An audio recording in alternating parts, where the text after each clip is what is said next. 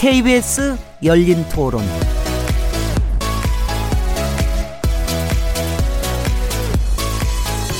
안녕하세요. 묻는다, 듣는다, 통한다. KBS 열린 토론 진행자 시민 김진혜입니다.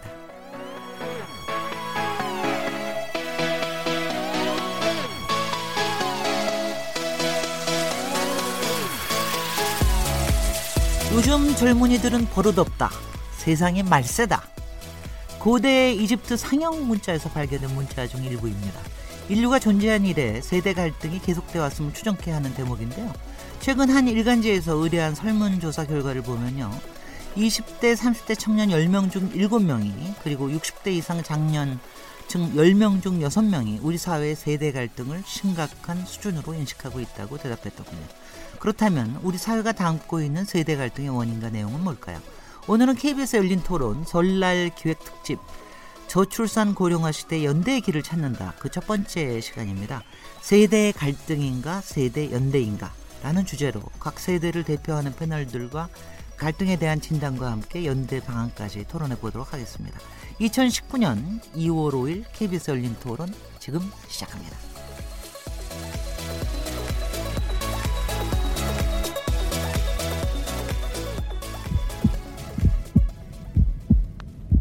살아 있습니다. 토론이 살아 있습니다. 살아있는 토론, KBS 열린 토론. 토론은 라디오가 진짜입니다. 진짜 토론, KBS 열린 토론.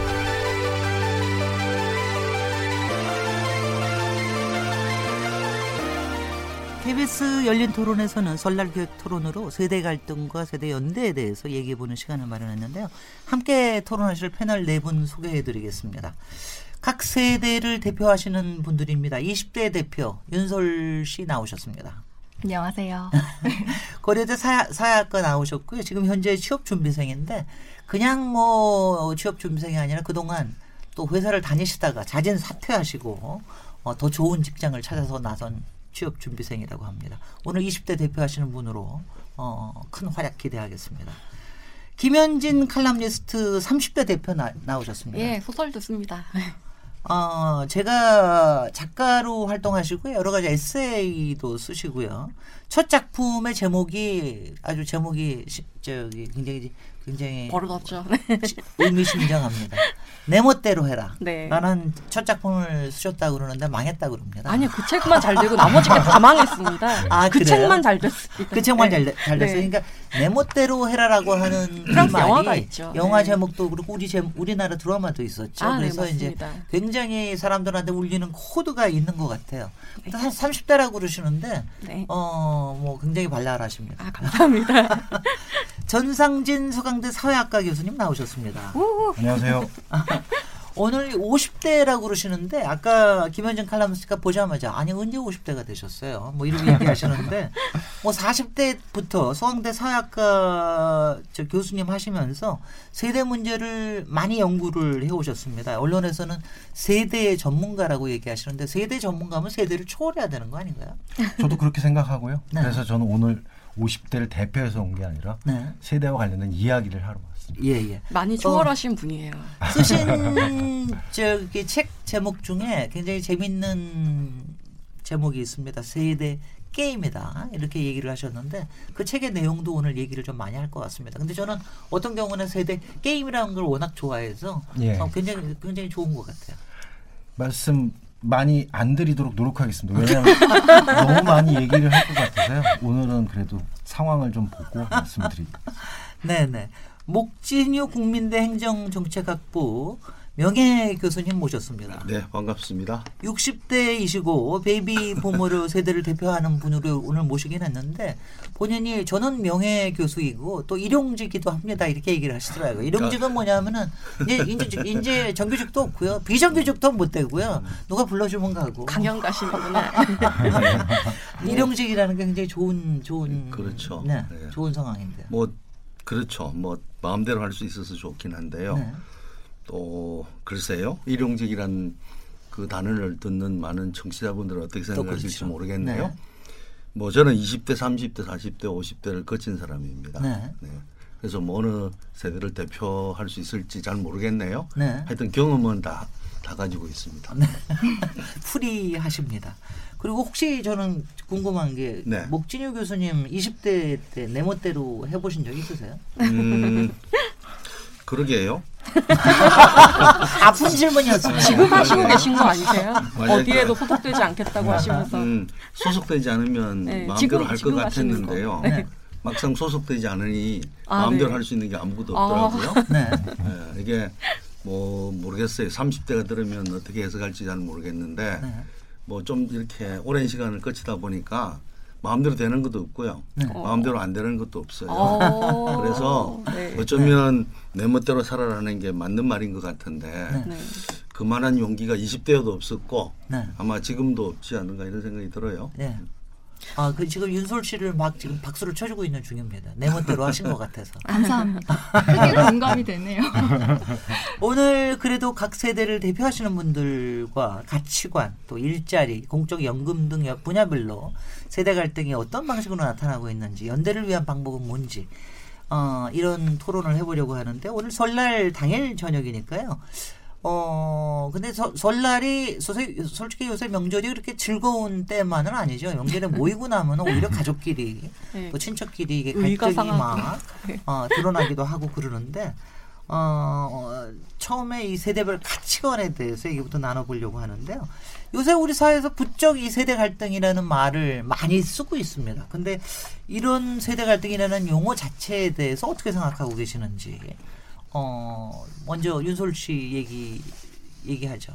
저희 또래에서 세대 갈등이 있다 이런 얘기를 하는 경우는 보통 면접 보고 와서 아 이거 세대 차이 느껴진다 갈등 심하더라 이런 얘기를 많이 하죠 아무래도 네. 면접장에서 어, 나의 패기와 열정 모든 걸 이제 다 끌어내서 내가 얼마나 쓸모 있는 사람인가를 증명을 하고 이제 돌아와서 우리끼리 아 진짜로 내가 만약에 직장 들어가면 잘할 수 있을까? 그리고 또 오늘은 이런 질문을 받았는데 어, 너 뭐든지 할 수 있냐? 식의 질문을 받았을 때 좀 답답한 이 느껴지기도 하고 좀 뭐 소확행이다 이런 말도 나오지만 나는 진짜 소박한 꿈을 꾸고 있는데 과연 내가 직장에 헌신하고 매진할 수 있을까? 이런 차원에서 그분들과 나는 좀 차이가 있는 것 같다.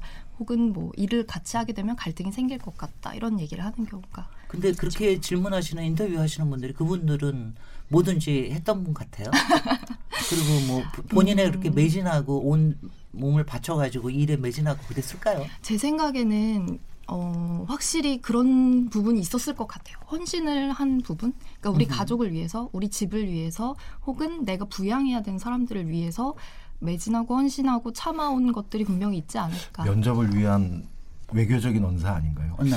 아니 근데 이거 한 가지는 분명히 이거 한 가지는 분명히 있는 것 같아요. 예전에는 그런 질문 자체를 아예 안 했습니다. 예전에는 이제 당연히 다들 그럴. 거라고 생각을 했기 때문에. 음. 근데 요새는 이제 어, 묻죠. 일종의 테스트를 하는 거죠. 예, 성향 물어보죠. 테스트를 하는 거죠. 근데 그런 면접을 보는 분들이 약간 불만스러운 게 이분들이 거의 다 이제 연차가 약간 그 X세대 이런 분이신 옛날에 X세대 이런 분이신 거잖아요. 네, 그때는 김현실 비교적으로 칼럼니스트. 비교적 그때는 지금보다 정, 저, 그 경제적으로 호황이 있었고 네. 그래서 이분들은 지금 이 면접 보는 이 우리 선생님처럼 그러, 이렇게 뭐, 아, 다 할 수 있어요. 이런 거 안 해도 그냥 대기업에 쉽게 들어갈 수 있는 시절이었 다고 지금보다는 볼 수 있습니다. 네. 근데 그렇게 편하게 들어가지고 학점이 뭐 아무리 엉망진창이라도 들어갈 수 있었다. 뭐 그런 무용담이 많이 있거든요. 네. 근데 이렇게 들어와가지고 어른이 되니까 더 어린 애들 앉혀놓고 자기는 죽도록 안 했으면서 너 뭐 이거 이 이력서 이거 뭐냐 너 뭐 약간 압박 면접을 하면서 네. 더 열심히 살았어야지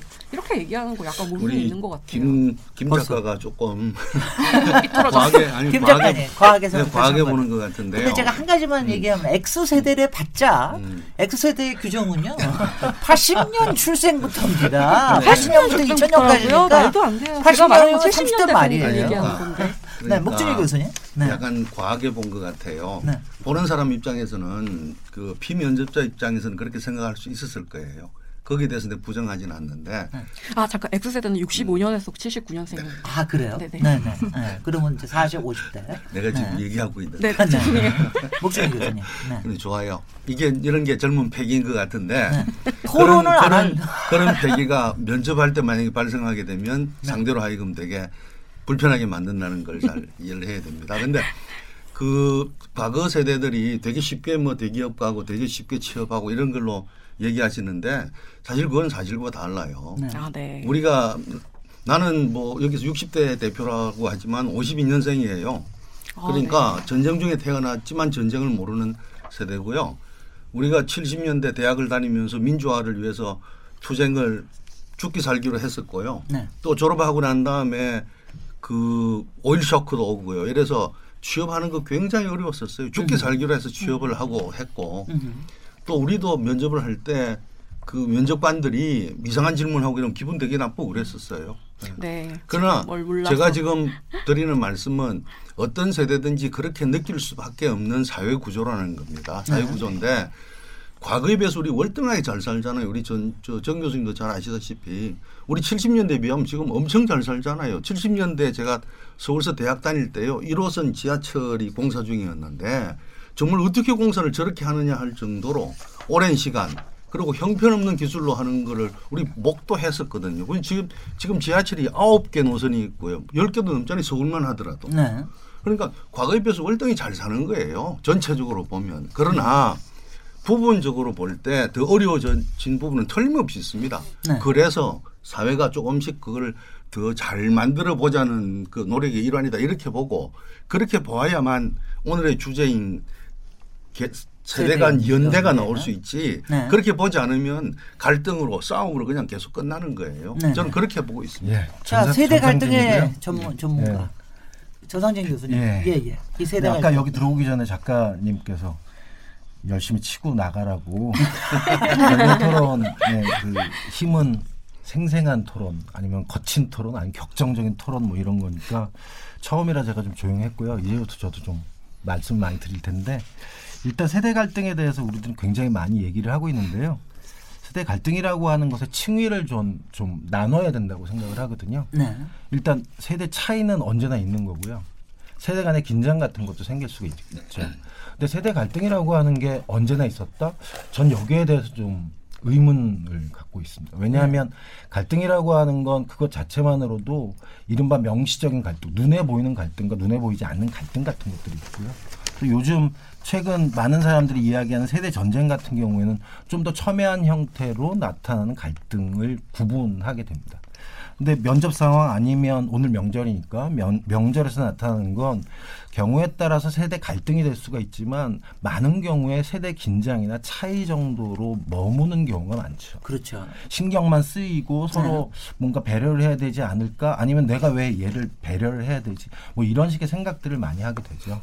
그래서 세대 갈등이라고 하는 것을 이야기하기 위해선 좀 더 눈에 보이는 다툼이나 이런 것들이 사실은 있어야 된다고 생각을 하죠. 음.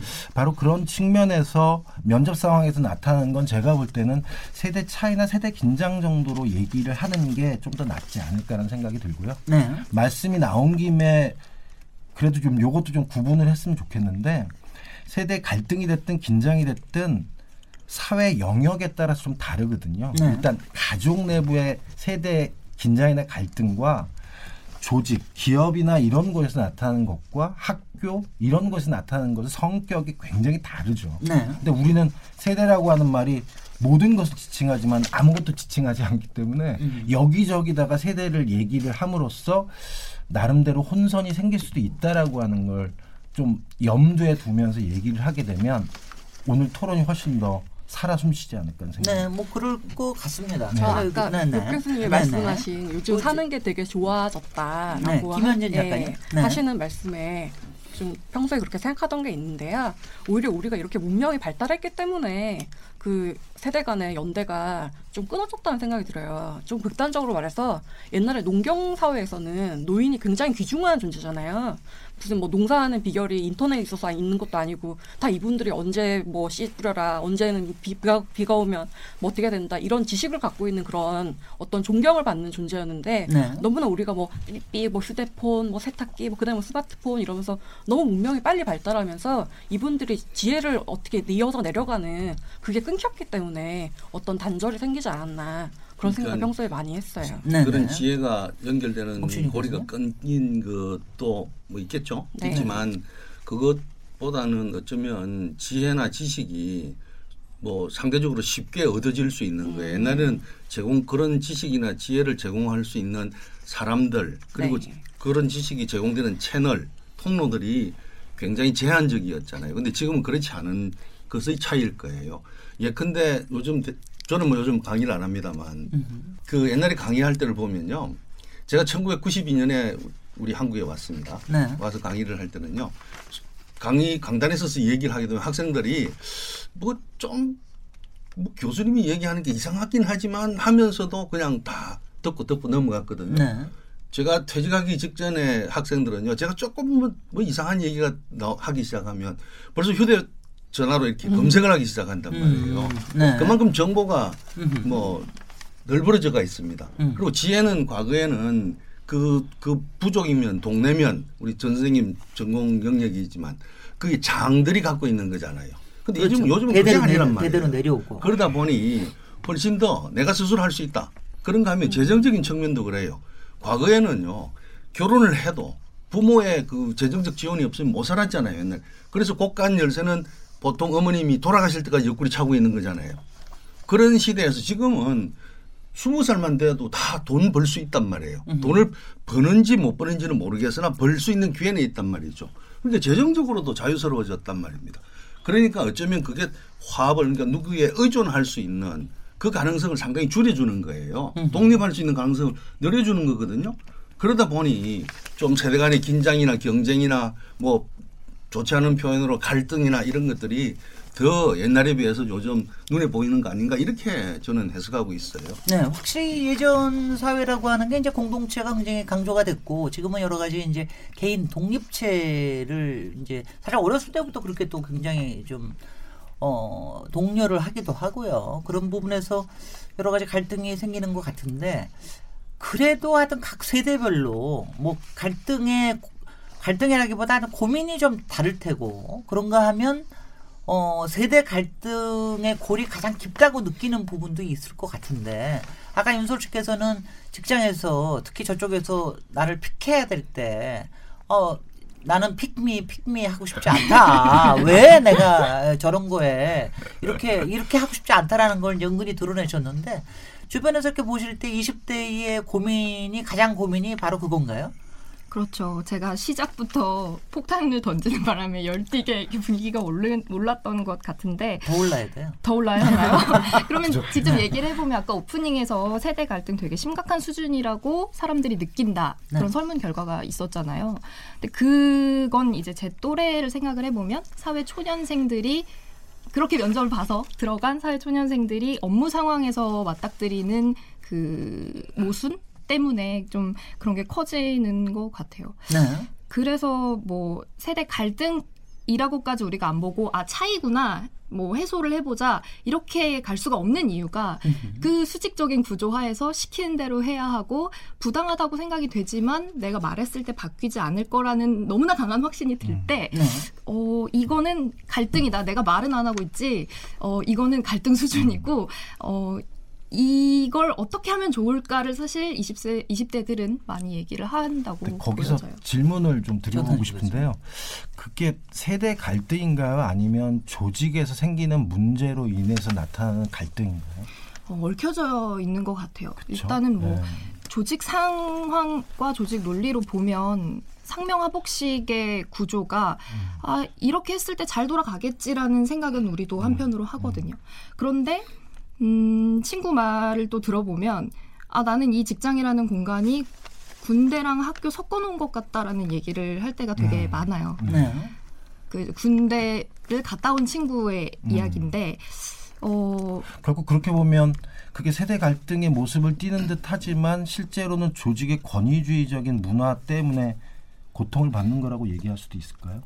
그렇죠. 그 어른들이라서 얘기 못하는 네. 것과 조직이라 말 못하는 게 얽혀지면서 그래서 퇴사자가 나오는 거 아닐까 하는 그러니까 생각이 70년대 지금 본인의 본인의 퇴사에 아, 변을. 계속해서 하시는데 근데 예, 예. 네, 교수님. 70년대에 어, 이 군복무를 했거든요. 네. 그저 전방에서 했어요. 지금 방송 듣는 분들 중에는 제 전우들도 있을 거예요. 칠산에서 근무를 했는데요. 굉장히 남북 간의 긴- 긴장이 어, 심할 때예요. 그렇죠. 그러니까 참 굉장히 어려웠었습니다. 뭐 먹거리도 어려웠고요. 모든 게 다 어려. 우리 정 교수님도 뭐 마찬가지 비슷한 텐데요. 근데 아니, 요즘 선생님과 저는 아 세대가 달라요. 10년, 이라고 하는 차이가 있습니다. 저는 야 82년 이러면서 차별을 하시려고 말이지. 이런 식으로 네, 네. 아니 이렇게 하면서 이게 세대 갈등이에요. 이게 아니 새해 첫날부터 정 교수님 예, 갈등이 같이 심해졌는데 갑시다. 네. 같이. 목준이 교수 예. 계속 하시죠. 그런데요, 어, 요즘 뭐 이제 좀 한참 되었으니까 군에 갔다 온 우리 제자들 이렇게 만나 보면 부대에서 서로가 존댓말 쓰고 이런다고 그러거든요. 뭐 한편은 굉장히 좋아요. 그러나 군이라고 하는 특성을 70년대를 기준으로 해서 보게 되면 있을 수 없는 일이에요. 그래서 만약에 제가 이런 얘기를 학생들 앞에서 아니면 대중 앞에서 뭐 하게 되면은 아 저 양반 여기 보니까 있더라, 있더라 꼰대 네, 그죠? 예, 뭐 꼰대가 방송 적, 적합 용어인지 잘 모르겠어요. 네. 그렇지만 하여튼 그렇게 표현을 할 거란 말입니다. 저는 뭘 얘기를 하냐면 그때가 좋다는 얘기를 좋았다는 얘기를 하는 거 아니에요. 네. 단지 그때가 말씀이시죠. 지금하고 다르다는 걸 네. 얘기하는 거고요. 그 다른 것을 가지고 과거는 나빴다 얘기하지 말자는 겁니다. 음. 네. 그 얘기를 제가 하려고 하고 항상 그렇게 얘기를 하는데 별 효과가 없어요. 네. 지금 그래서 그- 그런 맥락에서 보면 전 교수님 말씀하는 것하고 제가 말씀드리는 것하고 비슷한 맥락으로 가는 거예요. 조직 문화의 문제지. 어떤 세대 간의 무슨 싸움이다 뭐 이렇게 하는 건 아닌가 아닌가. 제가 소대장을 했으니까 음. 제가 데리고 있었던 우리 그 소대원은 저보다 나이가 좀 어렸었고요. 저 위에 중대장 계셨으니까 중대장은 저보다 나이 많고요. 연대장 계셨으니까 그분은 저보다 수- 한 스무 살 많고요. 완전히 제 기준에서 보면 꼰대죠 그때도. 음. 그러나 그거는 그가 조직이 갖고 있는 특성상 그렇게 될 수밖에 없었던 것이고 그것이 너무 과하니까 요즘은 조금씩 조금씩 완화되는 그런 경향을 보이는 것 아니냐 이렇게 보야 그렇게 해석해야 되는 거 아닌가 봐요. 이게 그런데 한 가지는 뭐 이런 얘기는 있습니다. 요새 이제 그 이른바 어 뭐 양심력 병역 거부나 이런 부분들 때문에 이 군면제에 대한 뭐 이런 거에 대한 거부감을 표현하는 20대 남성들도 많은데 20대 남성들이 병역을 굉장히 싫어하는 이유가요. 그게 뭐 1년 반 갔다 오는 거 자체의 문제가 아니라는 얘기를 많이 하더라고요. 그 얘기가 그러니까 그 1년 반 동안 거기에 들어가서 있어야 되는 조직 문화의 그 폭력성 그러면 그 위계성 네, 그리고 그렇죠. 거기서 생기는 모멸감, 굴욕감, 네. 인간성을 느끼지 못하는 이 부분 때문에 그거 자체가 너무 싫다. 게다가 이런 얘기를 많이 하더라고요. 수 있다라고 네. 물론이죠. 식의 생각 네네. 때문에 훨씬 더 근데 좀 그건 커서 70년대도 그랬고요. 네. 그뭐 그 전에 우리 그 선배님들도 군대 가고 싶어서 간 사람 한 사람도 없을걸요. 그렇죠. 할수 없이 다 그렇죠. 가는 거죠. 가는데 뭐 그런 지금 김생님 말씀하시는 것처럼 그런 열악하고 네. 바람직하지 못한 그런 상황에 어쩌든 적응해 가면서 아니면 뭐 순응해 가면서 자기에게 주어진 사회적 책임을 하고 나가겠다라고 하는 그런 세대들이 있었고 시대가 있었고 요즘은 설령 그러한 상황이라 하더라도 내가 내 개성이라든지 내가 나에게 주어진 권리라든지 이런 걸 포기하지 못하겠다고 하는 또 그런 인식이 있는 겁니다. 네네. 그리고 네. 그렇다고 제가 뭐 잘했다는 얘기를 하는 건 아니고 네. 지금 우리 젊은이들이 군대에 가서 그렇게 막 그 불만하고 하는 것이 잘못됐다는 얘기를 하는 거 아니에요. 시대와 상황이 많이 다른 옥순희 거죠. 교수님, 옥순님 스스로 꼰대라고 생각하세요? 저요. 제가 아니라고 했더니만 제가 아니라고 강변을 했더니만 네. 제그 아들하고 딸애가 네. 아니라고 하는 그 말 자체가 벌써 꼰대다. 그냥 꼰대라고 하는 걸 입증한다 그러더라고요. 그래서 네. 그렇다면 꼰대라고 할까? 그럼 꼰대잖아요. 이래도 꼰대 저래도 꼰대잖아요. 그죠? 네. 뭐 이런 상황에 지금 봉착해 있습니다. 그 딜레마적 상황을 네, 오늘 좀 맞습니다. 풀어야 될 텐데. 네. 네, 정치자- 김현진 칼럼, 네, 네, 김현진 칼럼. 정치자께서도 잠깐만요. 전성진 교수. 정치자께서도 느끼셨는지 모르겠지만 지금 우리 이 토론이 시작되고 나서 연령별로 아마 말씀하시는 그 양이 그 있잖아요. 다르다라고 그 하는 걸 말을 할 수 있는 수 이거를 라인을 안 정해야 돼요. 네. 그러니까 뭐 60대는 뭐 몇 개만 뭐 이렇게 그. 어린 순서대로 말을 많이 하도록 해야 됩니다. 네. 좋습니다. 그래 하시죠. 네. 그래서 김현진 칼럼니스트. 네. 아, 어느 저는- 어떤, 어떤 부분 때 세대의 갈등 또는 세대 차이를 많이 느끼시나요? 저는 세대 차이나 갈등보다 네. 세대 화합을 경험한 네. 일이 있어서 음. 그 얘기를 들려드리고 싶은데 네. 제가 낸 많은 책들 중에 그나마 조금 괜찮았던 책이 아주 사소한 구원이라는 책이 있어요. 아주 사소한 구원. 구원. 그 책을 제가 쓴 게 아니라 DJ 당시에 햇볕 정책을 추진해서 좀 약간 이름이 나셨던 라종일 전 안보수석이라는 분이 계시거든요. 제가 농담으로 저보다 40살 많은 남자친구라고 네. 얘기를 하는데 제가 너무 이렇게 몇 년 전에 힘든 일이 있을 때 그분하고 이메일을 주고 받은 걸 가지고 책을 엮어서 냈어요. 네. 근데 이제 그 책을 읽은 젊은 독자들이 굉장히 되게 좋아하고 아 이렇게 다가 먼저 다가와 주니까 되게 무섭지도 않고 보통 어른들이 무섭잖아요. 네. 근데 이제 이분 같은 경우에는 뭐 이메일 시작할 때 시작 뭐 열심히 하셨고 뭐 카톡 뭐, 뭐 SNS 뭐 이런 것도 열렬하게 하시고 일단 젊은이들한테 먼저 다가오겠다 이런 자세가 되게 인상적이었던 기억이 나는데요. 네. 아 그럼에도 불구하고 세대가 다를 수밖에 없다라고 그 책을 쓰면서 느꼈던 건 거의 모든 면에서 건쌤이랑 저랑 의견이 일치하는데 딱 하나 저는 이제 애 낳을 마음이 없거든요. 근데 이제 애 낳을 예, 마음이 없다. 근데 애는 꼭 낳아봐야 된다. 너 작가 인생에 그런 경험을 없으면 되겠니 이러면서 음흠. 예, 그러, 그래가지고 그때는 유일하게 또 그렇구나. 음. 예, 좀 그런 생각을 했어요. 아, 뭐 그런 차이는 당연히 있을 수 있죠. 그, 네. 그런데 그거는 또 세대 차이보다는 네, 생활에 대한. 뭐 철학의 차이 아닐까. 아주 중요한 키워드를 생각이 말씀해? 주신 것 같아서 거기에 대해서 조금만 부연을 하자면 세대 화합 또는 세대 연대라고 하는 건 크게 두 가지 방향이 있는 것 같아요. 하나는 말 그대로 하나가 되는 거고요. 또 다른 하나는 서로 긴장과 차이와 갈등을 가지면서 하나가 되려고 노력하는 거라고 얘기를 할 수 있을 거거든요. 근데 지금 말씀하신 거는 아마 후자에 속한다라고 네. 저는 생각을 하거든요. 맞아요. 서로 차이를 가지고 있어요. 근데 만약에 지금 우리가 사회자까지 포함해서 우리 다섯 명이 여기에 있는데 우리가 하나가 되는 방식은 두 가지잖아요. 말 그대로 누군가 앞에 서서 그 사람을 무조건 추종하고 따르는 방법, 또 다른 하나는 나름의 차이를 견지하면서 우리가 어떤 목적을 위해서 하나가 되는 방법이죠. 근데 우리나라에서 말하는 세대 통합 아니면 화합 연대라고 하는 건 보통 전자 즉 힘 있는 사람을 중심으로 해서 하나가 되는 것을 말하는 거거든요. 제가, 볼 때는 이거는 적절하지 않은 통합과 화합과 연대의 방식이라고 생각합니다. 세대에서도 똑같이 얘기가 될수 아니. 근데 예. 제가 또 여쭤보고 조단일 교수님 저도 아니 왜 하나가 돼야 돼요? 그러니까. 저는 왜냐면 하나가 된다는 말 하나가 될수 자체에 대한. 거부감이 네. 있습니다. 네. 저는 뭐 꽤 세대가 높음에도 불구하고 왜냐하면 저는 사회가 있으면 갈등은 당연하고 차이는 당연하고 갈등도 당연하고 네. 그리고 갈등이라는 게 사실 항상 좀 이제 새로운 동력의 에너지가 될 수도 있다. 그렇죠. 갈등이 사실은 있어야, 있어야 예, 어떤 특정한. 목적을 위해서 사람들이 뭉칠 수가 있거든요. 그렇죠. 리고 그 목적을 해소하면 아니 해결하면 그 다음에 또 나름의 길을 가야 네네. 되는 거고요. 그리고 좀 달라야 재밌잖아요. 그래야지 싸움도 하고 좀 그래야 재밌지 않아요? 그리고 갈등이 있어야 제가- 서로 간의 이해. 관심이 제가 명확하게 우리 드러난다. 정 교수하고는. 가장 정 가까운. 세대니까. 이게 어, 옹호 발언을 해야 되겠는데요. 네, 또 제, 하나 제. 느낌은 네, 제 느낌은 그 하나가 정 교수께서 하나라고 표현했던 것이 네.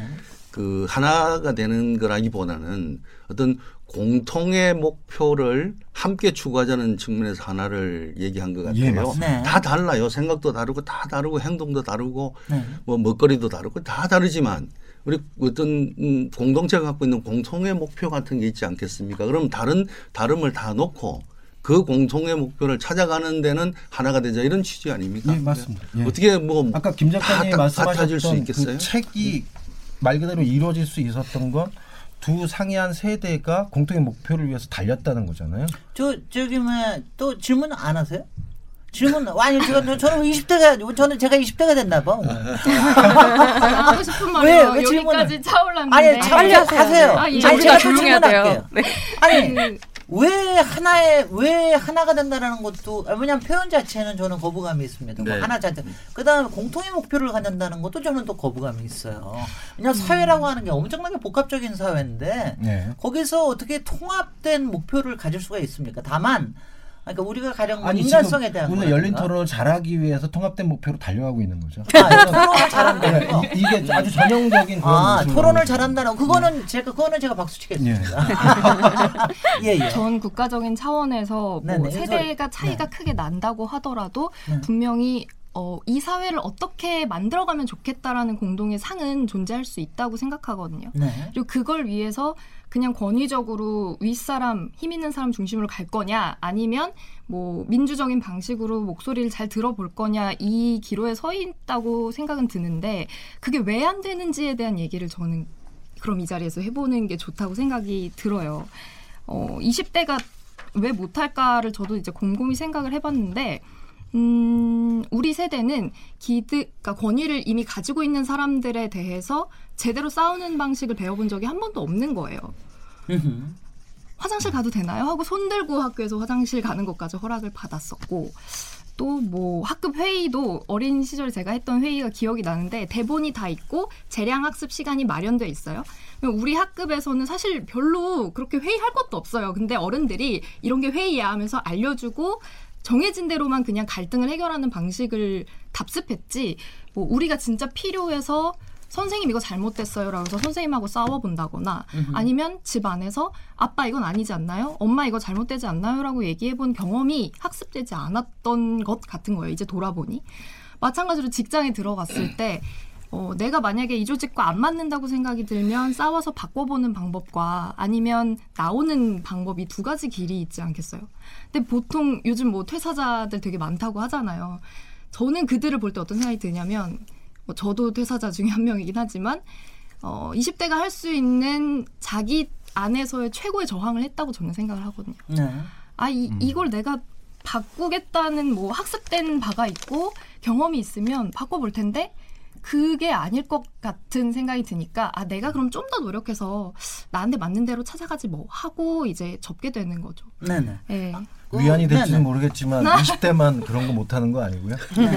누구나 다 요즘은 그럼 더 문제 요, 아닌가요? 요, 시- 요 시점에서 전환영 교수님 이게 자칫하면은 이제 각 개인의 성향이나 뭐 이런 것도 나올 수가 있기 때문에 여기서 조금 조금만 그 예. 지금 이제 세대 세대 이론 전문가마다 출생 연도 정의가 좀 다르긴 하지만 세대를 좀 구분을 하더라고요. 베이비 부머 시대 46년부터 64년 출신 X세대 제가 잘못 얘기했습니다. 65년부터 79년 사이 여기서 태어난 세대가 X세대. 그다음 밀레니얼 세대가 80년에서 95년도로 하고 있다고 하는데 예. 이게 이렇게 구분을 한 뭐 특별한 이유가 있습니까? 아니면 그냥 되게 나이 때문에 그렇습니까? 일단 가장 중요한 건 마케팅 목적을 위해서 하는 네. 경우가 많죠. 지금 말씀하신 규정은 이른바 서구의 기저, 규정입니다. 네. 서구에 나타나는 거고요. 네. 요 누가 똑같은 규정을 얘기? 그러니까 어. 마케팅에 있는, 네네. 그러니까 상품을 팔기 위해서, 아, 아, 아. 그러니까 세대라고 하는 건 여러 가지 의미에서 쓰일 수가 있는데요. 정치적인 목적을 위해 쓰일 수가 있고요. 그렇죠. 또 다른 가장 중요한 건 역시 경제적인 목적이고요. 네. 어떤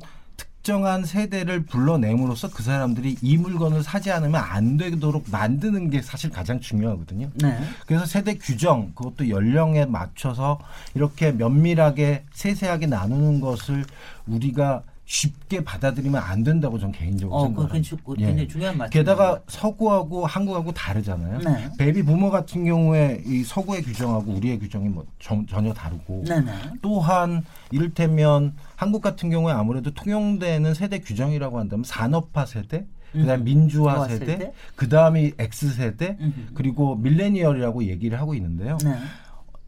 네. 사실은 모든 연구자 아니면 이 세대를 규정을 이야기하는 사람의 목적에 맞춰서 연도가 막 바뀌어요. 네네. 그럴 것 같습니다. 예, 그래서 가장 중요한 건 어떤 어떤 세대가 있고 그 세대의 특성이 무엇이냐에 관심을 기울이기보다 누가 어떤 세대를 이야기할 때 저 사람이 왜 그 세대를 이야기할지를 저는 좀 돌아보는 것이 가장 음. 중요하지 않을까. 네네. 생각. 그럼 그 말씀에 굉장히 동의하게 됩니다. 그런 분류에 대해서 나름대로 생각하신 게 있습니까? 사실 그 네. 46년부터 64년을 베이비 부머라고 그렇지. 그러면 네. 정 교수 지적처럼 그건 서구적 2차 세계대전 사고고요. 이후죠. 네. 우리는 46년부터 한 53년까지는 베이비 부머가 아니라 네. 그냥 망하는 세대이지 그렇죠. 않았습니까? 가장 혼돈. 46년에 네. 태어난 분들이 6.25가 발발했을 땐 다섯 살쯤 됐을 텐데요. 네. 거의 반, 뭐, 상당수가 목숨을 잃을 수밖에 없었던 그런 경우고요. 음.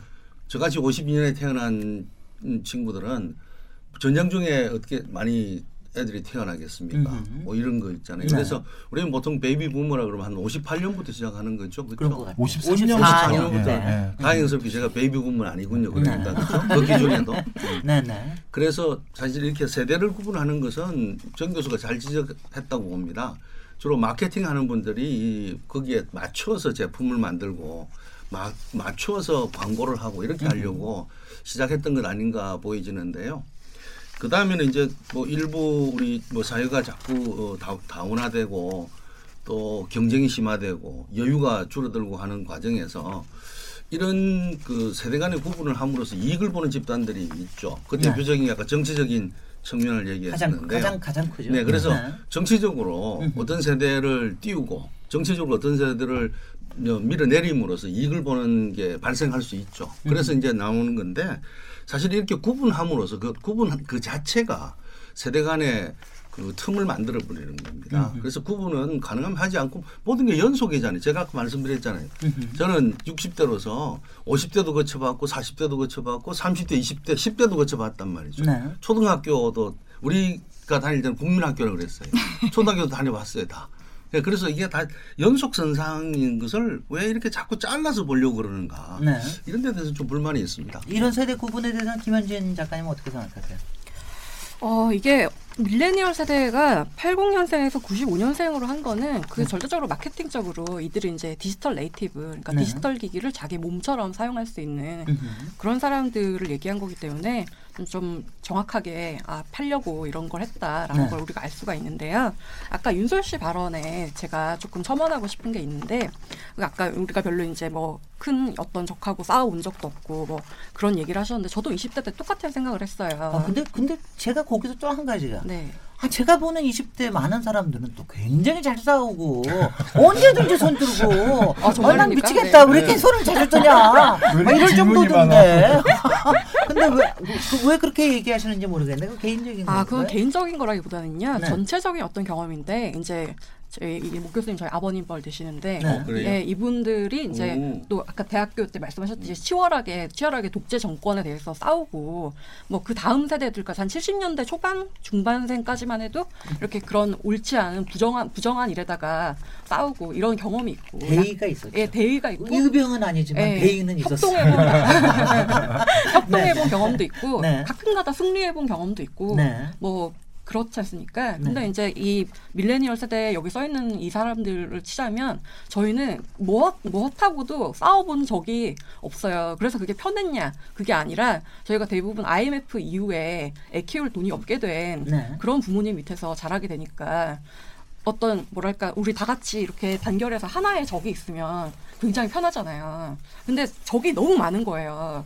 나 하네요. 자신도 나 네. 자신을 관리해야 돼. 뭐 이러고 네. 자기 개발 이런 거. 그리고 이제 저 상사 별론데 내가 어떻게 하면 치고 나가면 승리할 수 있을까? 네. 여기 어떻게 들어가야 될까? 음. 돈은 어떻게 모여야 될까? 투자는 어떻게 해야 될까? 이러면서 맞서 싸울 수 있는 모든 거랑 맞서 싸워야 되는 거예요. 그 이를테면 신자유주의랑.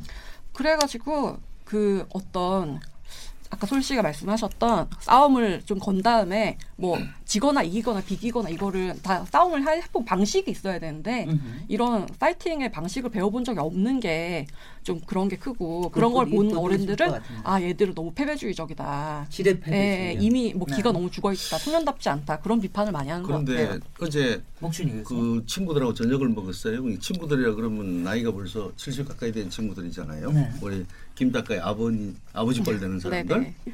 근데 김 작가가 얘기하는 걸 들으면서 내가 느낀 건 뭐냐면 어, 내가 20대에도 내가 30대에도 똑같이 고민했던 것을 똑같이 얘기한다는 네. 생각을 가졌어요. 네. 그리고 그때 우리가 가졌던 것은 하나 더 했던 거예요. 이거 도대체 못 살겠다. 말도 못하게 하고 어디 가서 뭐 욕도 못하게 하고 음흠. 세상에 제일 쉬운 게요. 크렘린 궁전 앞에 서서 미국 대통령 욕하는 게 제일 쉬워요. 그러면 훈장 받아요. 그렇잖아요. 제일 어려운 게 청와대 앞에서 대통령 욕하는 게 제일 어려웠잖아요. 가지도 못했잖아요 예전에. 그런 욕하고 싶은 거는 다 갖고 있죠. 대통령이건 왕이건 욕하고 싶으면 욕하는 그 사회가 돼야 되는 거잖아요. 그런 거 우리 한번 하나 더 있었잖아요. 우리 때 80년대는 또 있었잖아요.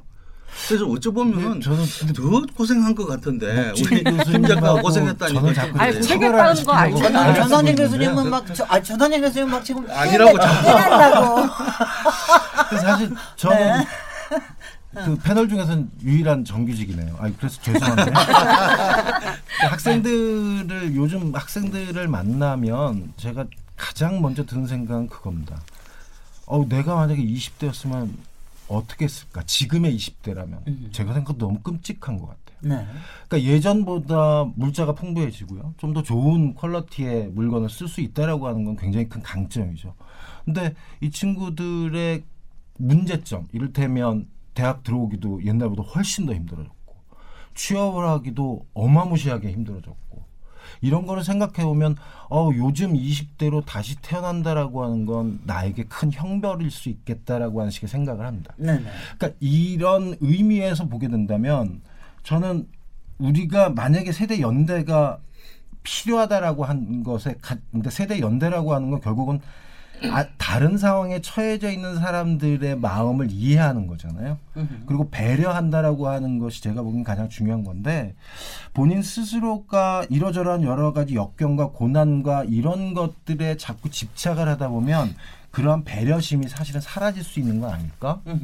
바로 그런 점에서 세대 간에 불필요하게 갈등을 하고 싸우는 것보다는 그래도 뭔가 목적을 합치할 수 있다면 합쳐서 같이 해보고 그것도 아니라 그러면 서로 빠이빠이 하는 어떤 이런 것들이 전 중요하다고 생각하는데 그것을 하기 위해서 가장 중요한 건 상대방의 어려움을 알아주는 것 네. 혹은 공감하는 것이 아닌가라고 하는 생각이 근데 지금 우리가 이렇게 얘기하다 보니까 저희도 마찬가지입니다. 저희도 어디, 어디든지 가면은 뭐 20대 30대는 또 그렇게 느끼지 않겠지만 워낙 4, 50, 뭐 나이 순대로 시- 시간도 막 점유한다. 토론 시간도 점유한다. 막 그럴지 모르지만 또 우리 이렇게 얘기하다 보면은 저는 이제 이런 게 좀 있어요. 또 20대 젊은 친구들한테 의식, 우리가 의식을 너무 많이 한다. 네, 솔직히 네. 지금도 우리 토론하면서 젊은 세대에 대한 얘기를 많이 하잖아요. 아유, 혹시 뭐 마음을 다치는 건 아닐까. 네. 또 이거 너무 하면은 그런가 하면 뭔가 좀또좀 가르쳐야 되는 거 아닐까. 아, 근데 그또 조금만 더 하면은 우- 나보고 꼰대라 그러지 않을까. 막 이렇게 신경 쓴단 말이죠. 아버지라고 그러잖아요. 어, 갑자기. 그게 말이죠. 생각 없이 하는 말씀을 왜 계속 아니 그 아니 그 아니 그래서 좋 아니 그래서 우리 여기서 잠깐만 좀 시간을 내서 그러면은 꼭 꼰대라고만 얘기할 게 아니라 지금 말하자면은 뭐 50대 60대 우리가 세대를 저거 하죠 40대 50대 60대에 아까 얘기하는 어 그런 세대들이 갖고 있는 또 이제 이, 이 공허함들이 또 있단 말이에요. 지금 이제 얘기하시는 게 뭐 지대 패배주의에 빠져 있다. 싸워본 경험도 없고 승리해본 경험도 없다. 뭐 근데 그럼 우리들은 뭐냐? 그 얘기들 잠깐만 좀 얘기를 얘기 얘기를 좀 한번 해보시죠. 아, 글쎄요. 저는 정말 솔직히 말해서 못마땅하진 않거든요. 그러니까 저희 어머니 아버지가 얼마나 힘들게 살았는지 저는 어린 시절부터 이야기를 익히 들어서 알고 있었고 아까 제 학교 생활에 대한 이야기를 했는데 뭐 아까 목 교수님께서 과거에 나도 겪어봤었다. 그때랑 지금이랑 똑같은 고민을 하고 있다고 했지만 저는 그때랑 지금은 시대가 완전히 다르다고 생각해요. 네. 어머니 말씀을 들어보면 그래요. 학교에 가면 뭐 60명, 70명씩 이렇게 교실에 놓고 우글우글했고 체벌도 뭐 뭐 밥 먹듯이 있었고 그런 거에 비해서 저희 제가 자랐던 그 교실은 되게 다른 풍경이었죠. 네네. 음. 그래서 그 나의 부모 세대가 얼마나 애를 쓰면서 살아왔는지에 대한 공감은 솔직히 저희 세대 애들 뭐 20대가 꼰대 같고 어른 싫어해라는 얘기를 다들 많이 하시지만 제 경험상 진짜 그런가 네. 부모에 대한 연민을 갖고 사랑을 가지고 있는 사람들 정말 많아요. 물론 그들로 받은 그 폭력 때문에 힘들어하는 경우들도 자주 볼 수 있지만요. 난 저거 저거 보면 저거 충분히 미워하시지도 않네. 그러니까 미 충분히 미워할 때도 미워해야 되는데 세게 안 아니, 하시네. 김 선생님. 네네. 그 꼰대 네네. 꼰대 같은 소리 제가. 하나 할게요. 네. 그, 음, 제가 그 아들도 있고 딸도 있고 그렇습니다. 네. 있는데 그 제일 좀 마음이 불편하게 되는 경우가 어떤 경우냐 그러면요. 제가 운전을 하고 있는데 아들 녀석이 우리 김 작가 나이보다는 좀 더 많을 것 같은데 아들 녀석이 갑자기 아빠 운전을 왜 그렇게 하세요 이러는 거예요. 네. 걔 태어나기 전부터 저 운전하고 다녔는데 네? 그렇잖아요. 근데 아 근데 그럴 그럴 때 사실 제가 운전을 잘못할 수도 있죠. 네. 그렇잖아요. 그런데 아들 녀석이 아, 그 병원에서 갓 태어난 애를 데리고 제가 제 차에 실어서 왔는데 갑자기 아빠 운전 좀 제대로 하세요 이런단 말이에요. 되게 되게 마음이 불편해요. 그러세요? 예, 되게 불편하죠. 근데 뭐 이제 제가 영원히 운전을 뭐 잘할 것 같지는 않거든요. 나이가 들어가면 아무래도 아무래도 조금씩 조금씩 그렇게 네. 되잖아요. 네. 그래서 그런 것들이 하나 있습니다. 있고요. 아까 우리 저 뭐야 윤솔 우리 젊은이 네. 윤솔 씨? 네, 윤솔 씨. 네. 그 씨까지는 뭐 해도 좋습니다. 네. 네. 우리 아, 님? 님, 님, 일본 님. 님. 네. 교수님이라고 하도 많이 들어서 님이라 해도 되긴 되겠습니다만 어 그래요. 처음에 제가 초등학교를 가니까요. 교실에 책상이 없고 글상이 없어요. 칠판만 덩그러니 있고 멍석이 깔려 있더라고요. 그랬죠. 그래서 서로 멍석에 앉으려고요. 늦게 가면 멍석에 앉지도 못했어요. 점심시간에 대부분의 학생들이 그 우유 컵 한 잔에 옥수수빵 하나씩 먹고 다녔어요, 우리. 그게 50년대 말입니다. 그러니까 지금 우리 윤솔 씨가 얘기하는 그런 학교 분위기하고는 많이 다르죠. 다른데 그렇다고 해서 뭐 우리 뭐, 뭐그 뭐 그 역경을 뚫고 잘 살았다 뭐 이렇게 얘기하지 않아요. 하지 않고 그냥 열심히 살아왔고 또 우리 젊었을 때 상대적으로 젊었을 때 그때 또 고민도 비슷하게 지금 세대가 고민하는 것과 비슷한 고민들 해갖고 왔는데 지금 세대들은 어쩌면 과거와는 달리 여러 그 여건 때문인지는 몰라도 좀 더 자유롭게 좀 더 목소리를 잘 내는 것 같다는 생각은 가져요. 우리 때는 그러지 못했어요. 네. 김현진 작가님. 저는 이제 지금 육 교수님께서 아 나도 겪어봤고 나도 아 똑같은 경험을 했네 똑같은 생각을 했네 이런 말씀을 주시는데 윤솔 씨가 중요한 얘기를 한 게 우리가 이제 문명이 최근 들어 엄청나게 발달하지 않았습니까? 그렇죠. 저도 이제 지금은 저 스스로는 아직은 젊다고 생각하고 있지만 유튜브 같은 거 자유롭게 하는 10대 애들에 비하면 거의 뭐 노인이나 마찬가지일 거예요. 네. 요새는 2, 3년 만에 세대가 달라지더라고요. 네, 그러니까요. 네, 네. 그렇게 문명이 급격하게 발전하면서 그렇게 그냥 예, 그렇게 뭐 뭐랄까 약간 뒷방 음. 늙은이 신세는 그 언제든지 올 수 있는 그런 건데요. 그래서 목 교수님 같은 분들이 약간 이해를 좀 달리 해주셨으면 하는 게 네. 어떻게 하면 될까요? 그뭐잘 아까 그 됐습니다. 학교의 풍경을 얘기를 했잖아요. 그 옥수수 빵 먹고 이제 뭐 난로 뭐 있고 음. 걸상도 없고 멍석 있고 이런 거랑 그 이제 뭐 요즘은 이제 폭력을 일으키면 학교에서 학폭이 이런 게 열리잖아요. 선생님들 체벌할 수 없고요. 네. 그러니까 이게 어 누가 이거는 살기가 쉽다. 어 이거는 살기가 편하다. 그게 아니라 완전히 단절된 세계들이라는 거예요. 네네. 제가 말씀드리고 싶은 거는 이게 어떤 연속성이 없어요. 그래서 이제 그 세대 갈등도 여기서 나올 수도 있겠죠. 왜냐하면 완전 다른 뭐라 다른 세계에 살고 있는데 서로는 같은 여집합이 있다고 생각하는 거예요. 음흠. 우리끼리 있다고 생각 사실은 없어요 그 여집합이. 음흠. 근데 그걸 인정하면 너무 너무 서로 멀어져 버리니까 또 인정할 수도 없고 그런 게 있고요. 아까 그 꼰대스러움에 대해서 말씀을 하셨는데 네. 저는 또 이제 그 인터뷰할 때 그 70대 넘는 분들하고 이야기를 많이 했어요. 네. 근데 제가 또 접한 분들은 아무래도 좀 학력도 높고 사회적으로 또 인정도 받고 이런 분이니까 어떤 지적인 대화가 가능할 수 있었다. 뭐 그럴 수도 있겠는데요. 그래서 덜 꼰대 같았다. 그럴 수도 있어요. 네. 근데 저는 오히려 요즘 20, 30대들한테 이런 꼰대성을 많이 발견을 해요. 음흠. 근데 이래가지고 얘들 아주 못 쓰겠네 이런 게 아니라 아까 그 윤솔 씨가 소확행 얘기를 하셨는데 이게 20, 30대가 제일 많이 하는 그 뭐 작지만 확실한 행복 뭐 이런 이런 거잖아요. 그러니까 지금 우리 이 청년들이 제 생각엔 뭐랄까 우리 다 같이 한번 잘해보자 화이팅 이걸 하기엔 너무 지쳤어요. 그래가지고 세상은 공평해야 된다 이런데 다 나눠 갖자 이게 아니라 다 같이 불행하면 좋겠다 차라리. 그 동등한 불행을 바라는 거예요 차라리. 음. 그 아까 그 아까 그 문명이 많이 발달했고 자기를 네. 표현하는 이것도 많고 자기를 뭐 이렇게 어필하고 이럴 그것도 많고 이렇지만 옛날하고 별로 다른 게. 없는 거는 그게 네. 뭐별 효과가 없거든요. 아니 우리가 교육 가지고 토론을 했어요. 바로 스카이 캐슬 때문에 아, 얘기를 예. 했는데 이른바 학, 학종 이 세대 이 세대에 와서 특히 더한 게 뭐냐면은 이게 뭐 요새 다 피곤해진다 뭐 직장 다니면 피곤해진다 이런 게 아니라 대학교만 되더라도 벌써 완전히 번된 상태가 된다. 너무나 많은 것들을 네. 하니까 네. 이미 번된 상태가 된다. 이렇게 소진 자기가 소진이 되기 때문에 뭔가 딴 거를 하려고 하는 생 그러니까 소확행이나 이런 거 네. 그냥 이렇게 하고 도망가게 되고 이렇게 네. 된다. 포기하고. 굉장히 비겁한 게 네. 아니라 현실을 네. 너무 잘 받아들여요. 네. 그럴 수밖에 없어요. 왜냐하면 지금 우리나라가 사회적 안전망이 거의 사실 없다고 볼 수 있지 않습니까? 그러니까 직장 한번 뭐 관두고 네. 음. 나좀 갭 이어 한번 가져볼까 뭐 이런 게 불가능한